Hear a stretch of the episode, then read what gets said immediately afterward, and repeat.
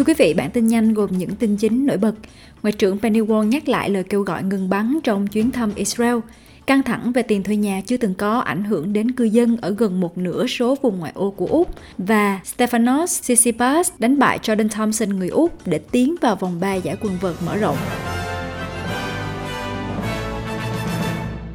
Sau đây là phần tin chi tiết. Ngoại trưởng Benny Wong đã nhắc lại lời kêu gọi ngừng bắn ở Gaza khi bà gặp các lãnh đạo Palestine và Israel trong khu vực. Thượng nghị sĩ Wong cũng cho biết bà sẽ sử dụng lập trường của Úc để kêu gọi thả các con tin bị bắt trong cuộc tấn công vào ngày 7 tháng 10 vào Israel của Hamas. Bà đã tổ chức các cuộc gặp với Thủ tướng Palestine Mohammad Tayyah và Ngoại trưởng Palestine Riyad al-Maliki, cũng như Cố vấn an ninh quốc gia Israel là Zachi Hanabi.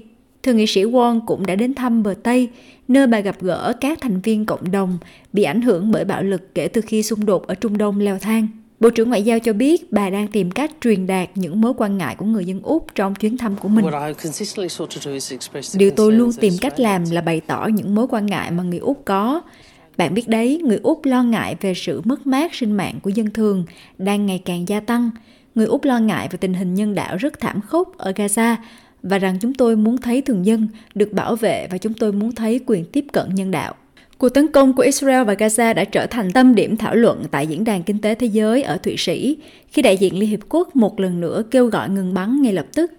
Việc này xảy ra khi Bộ Y tế của Hamas cho biết ít nhất 7 người đã thiệt mạng trong các cuộc tấn công của Israel gần khu vực phức hợp Bệnh viện Nasser trong thành phố, với tổng số người thiệt mạng ở Gaza hiện là hơn 24.400 người.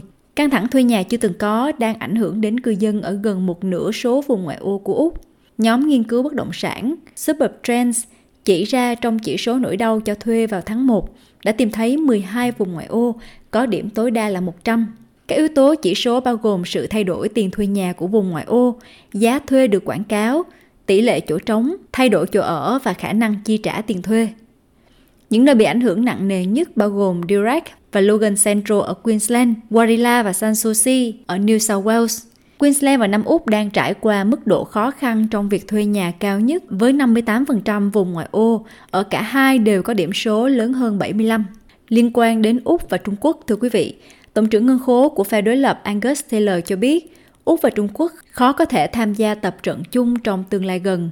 Việc này xuất hiện khi đại sứ Xiao Qian trong một cuộc họp báo kêu gọi chính phủ liên bang khởi động lại các cuộc tập trận quân sự chung và hợp tác với Trung Quốc về khoa học và công nghệ. Ông Taylor nói với đài số 9 rằng điều quan trọng là Úc không thỏa hiệp với các giá trị của mình trong việc thúc đẩy mối quan hệ với Trung Quốc.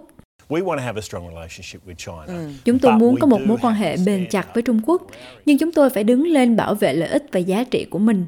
Bạn phải vạch ra một ranh giới với Trung Quốc. Họ là một quốc gia lớn mạnh và họ là một quốc gia vĩ đại, mang lại lợi ích cho chúng tôi khi mối quan hệ tốt đẹp.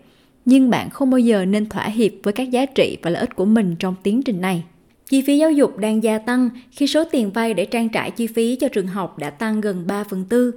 Tổng giá trị các khoản vay giáo dục với NAB đã tăng 73% kể từ năm 2018 và ngân hàng dự kiến khách hàng sẽ vay không lãi suất trị giá hơn 640.000 đô la trong suốt tháng 2.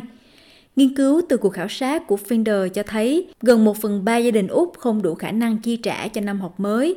Cuộc khảo sát với 1.039 người được hỏi, trong đó có 359 phụ huynh cho biết 30% không có khả năng chi trả cho các thiết bị thiết yếu như văn phòng phẩm và đồng phục.